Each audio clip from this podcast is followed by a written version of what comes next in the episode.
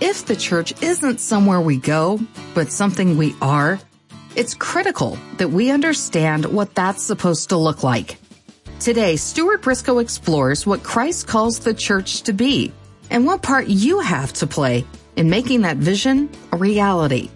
But before we hear from Stuart, June is an important month for telling the truth as we prepare to close the books on our financial year. And thanks to an $84,000 matching grant, your gift will be doubled to help proclaim the life transforming truth of God's Word to more people in the months ahead. We'll say thanks for your gift by sending you Stuart's 42 page book on the life of Joseph, titled A Countercultural Life Living Well in a Broken World, and his audio message called How to Live a Fruitful Life. So call today to have your gift doubled by the match and request your resources. 1 800 889 5388. That's 1 800 889 5388, or you can give online at tellingthetruth.org. Now, let's hear Stuart's message being part of something grand.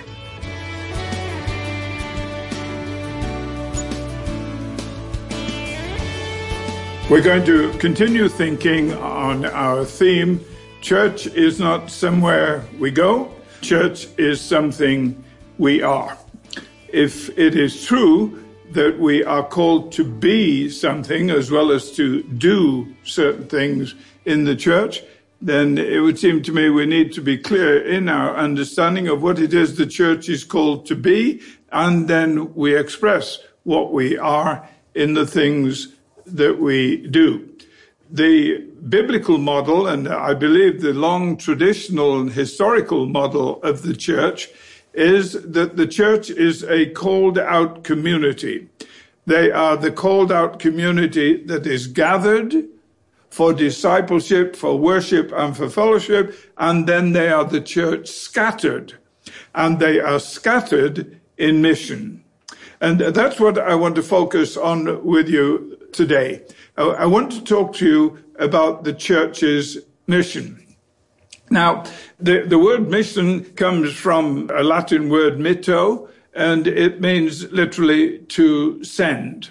And the idea of mission at root is a sending out, a scattering abroad. There are many evidences of this being the fundamental to the understanding of the church in scripture. For instance, Jesus said to his disciples, who became the foundations of the church, shortly before he left them, this is what he said, as the Father has sent me, so I am sending you.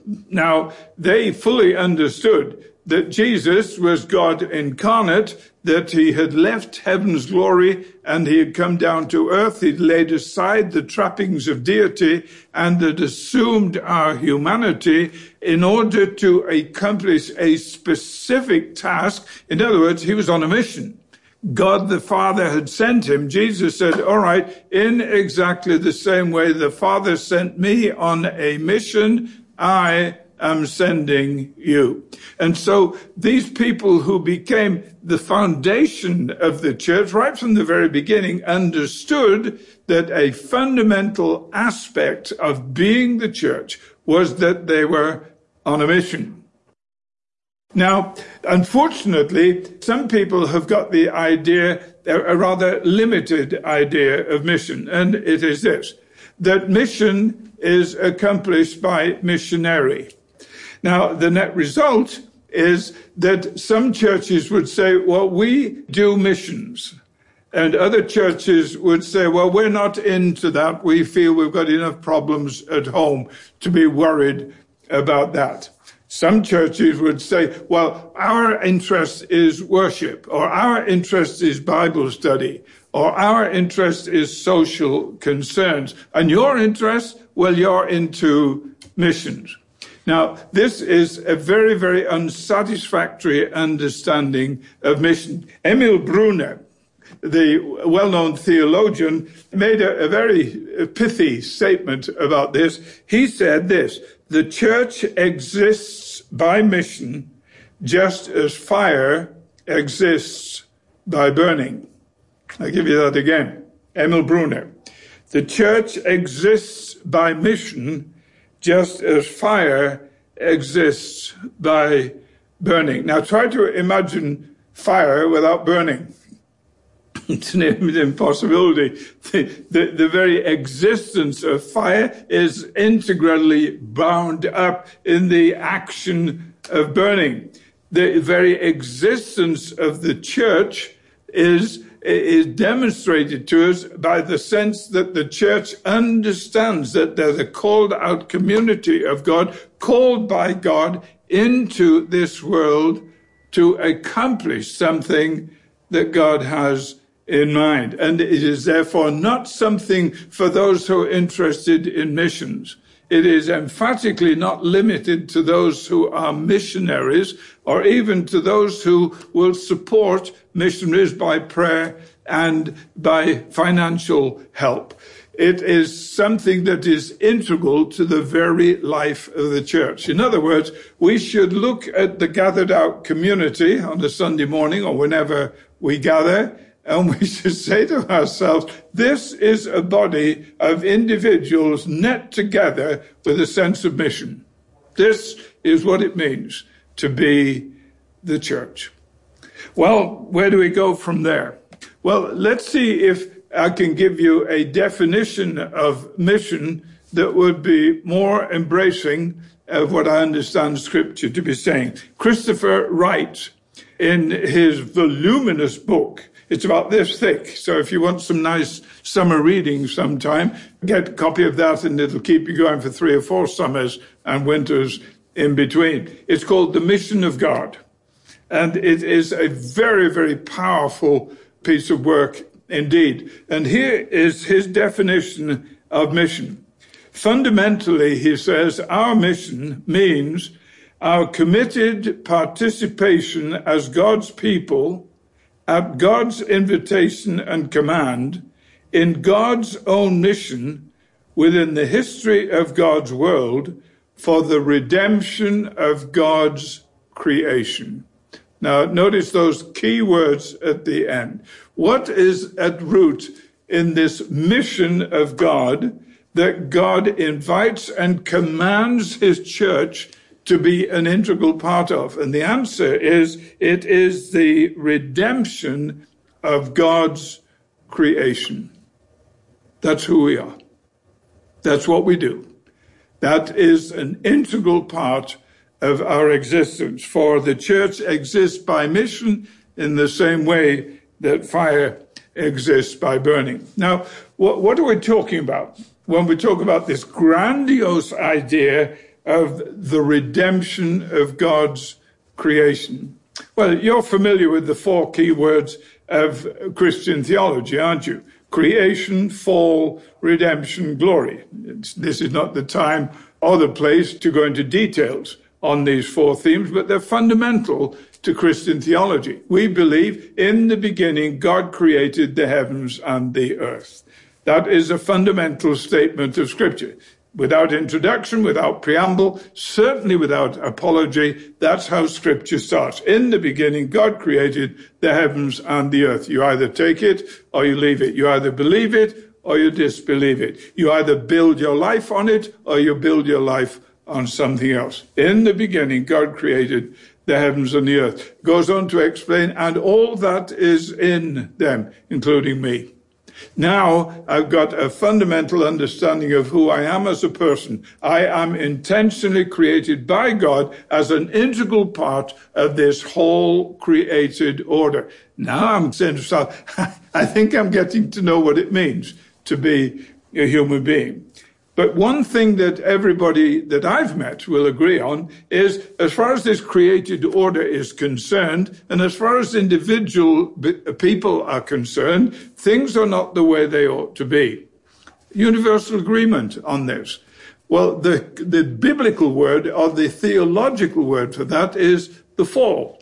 In other words, God created everything the way it ought to be, but things are not the way they ought to be. And the reason for that scripture explains is that human beings decided they didn't want to be subject to God's rule and they didn't want to be dependent upon God and they didn't want to operate on the principles that God had ordained, that they were to live in loving, trusting obedience to Him and would be blessed. They didn't want to do it. They wanted to paddle their own canoe. They wanted to run their own ship. They wanted to be master of their own destiny. And God says, go for it. Go for it. And the whole created order had an alien principle introduced to it. And as a result of that, nothing in the created order is the way it ought to be. Nothing, including me, including no dimension of me is the way it ought to be. My mind is not as clear as it should be. My emotions are not as pure as they should be. My will is not as reliable as it ought to be. My body, my body has problem with its hearing, it has problem with cataracts, and it certainly can't do what it used to do. I'm fallen.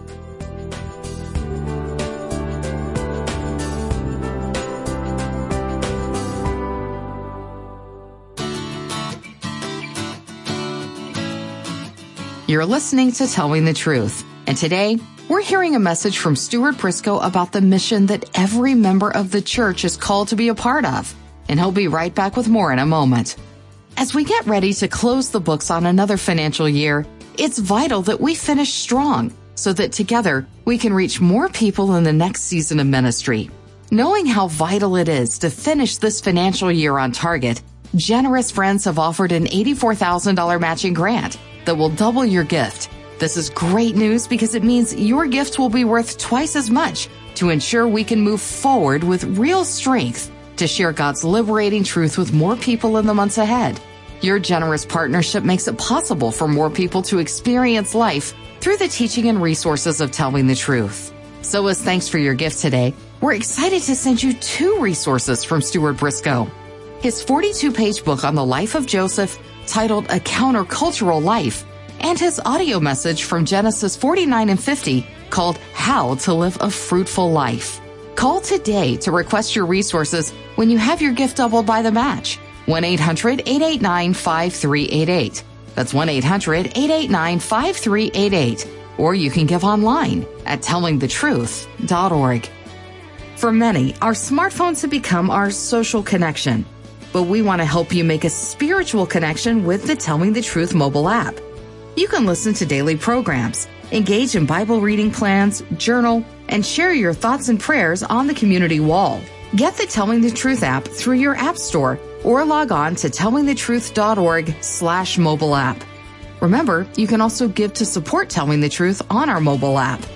Now, here's Stuart with more about the grand mission of the church.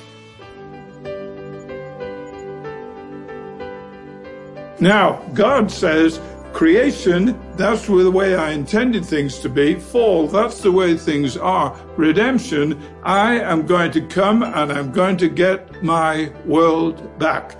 And Revelation chapter 21 tells us this. God says, I am making all things new. I am making all things new. And then he goes into more detail. He said, I am making new heavens and new earth. And then he goes on to explain that these new heavens and these new earth will be populated by redeemed people who have come into an experience of the efficacy and the wonder and the richness of what Christ accomplished through his death and resurrection. And this community is called the church the community of people called out into a relationship of loving, trusting obedience to the crucified and risen Christ. And guess what? They have been commanded and invited into God's purpose in God's world to redeem God's fallen creation. That's who we are. That's who we are. Now, when we begin to think in those terms, we begin to get some idea of what it means to be the church. We look at creation, we look at fallenness, and it's very, very easy to recognize it wherever you look. Nothing is the way it ought to be. Then you look at it and you say, is God interested in that fallenness? Is God repelled by that fallenness? Is God broken-hearted by that fallenness? The answer is yes. Well, then we ask ourselves another question. Is God planning to do anything about it? The answer is emphatically yes. In fact, the plan has already been in place right from the beginning. God ordained that he would operate in his fallen creation and bring about redemption that would finalize in the coming eternity in what we call glory, when things would be the way they ought to be. At the church, the church is called out to be the agent of this activity that God is involved in in every dimension of fallenness today. Now, if you turn to Matthew chapter 4 sometime, I, I don't have time to do it right now. There's an interesting statement there. It says that Jesus, after John the Baptist had been killed, moved from where he was living to another place. And then strangely, it says this was because he was fulfilling what was spoken by the prophet. Now, notice that word fulfillment. It's a word that keeps popping up all the way through Matthew's gospel. It's intentional. And the reason that Matthew keeps popping up the word fulfillment is this. He's trying to explain to these new believers. Remember, Matthew was written about 30 years after Christ rose from the dead and ascended into the heavens. 30 years after that, you've got a new uh, group of believers. They're running into persecution. Maybe they're wondering, wow, did we back the wrong horse? Did, did we join the wrong outfit here? Did we make a fundamental error here? And Matthew is right and said, no, you didn't. In actual fact, you are part of something that is the fulfillment of all that God has intentionally been telling you he was going to do. In other words, this idea of fulfillment in Matthew's gospel is to tell believers you are part of something grand. You're part of something intentional. You're part of a plan that God originated before the creation of the world that will be consummated in the coming age. Now, if you begin to think of yourself as a little Christian in a little church having a rough time, you might be tempted to say, did I get involved in the wrong outfit here? But if you read your Bible, you'll discover I sure didn't get involved in the wrong outfit here. I was brought into a grand cosmic eternal plan. And that grand cosmic eternal plan is what? That God is in the business of creating new heavens and new earth, characterized by countless millions of people redeemed by the blood of Christ. Now then, if you read on in Matthew chapter 4, not only does it say that Jesus moved into Galilee to, to fulfill what the prophet says, it goes on to explain as soon as he arrived in Galilee, he made an announcement. The kingdom is at hand. The kingdom is at hand. And there's the second key word of Matthew's gospel. Fulfillment, kingdom. Over and over and over and over again through Matthew's gospel, Matthew talks about the kingdom. And the kingdom is that which God is creating out of fallenness. It is that new thing that God is doing. And you remember that Jesus said the kingdom is at hand. He showed how when in the power of the Spirit he overcame the forces of evil, that was evidence that the kingdom had arrived. In other words, it was God creating things new. It was God restoring things, redeeming things. But he then said to his disciples, now this is how you pray. Our Father who art in heaven, hallowed be thy name. Thy kingdom come. You said it's come. Now we've got to pray it will come. Has it come or will it come? And the answer, of course, was yes.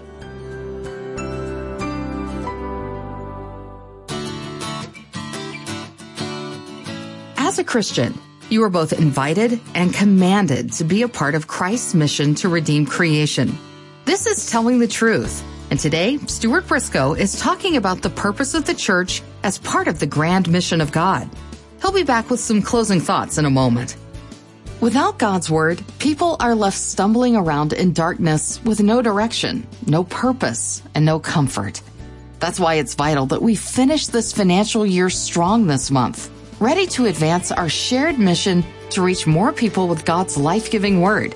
To ensure we close out this financial year on target, a group of generous friends has offered an $84,000 matching grant that will double your gift. We'll say thanks for your financial year end gift with two resources from Stuart Briscoe.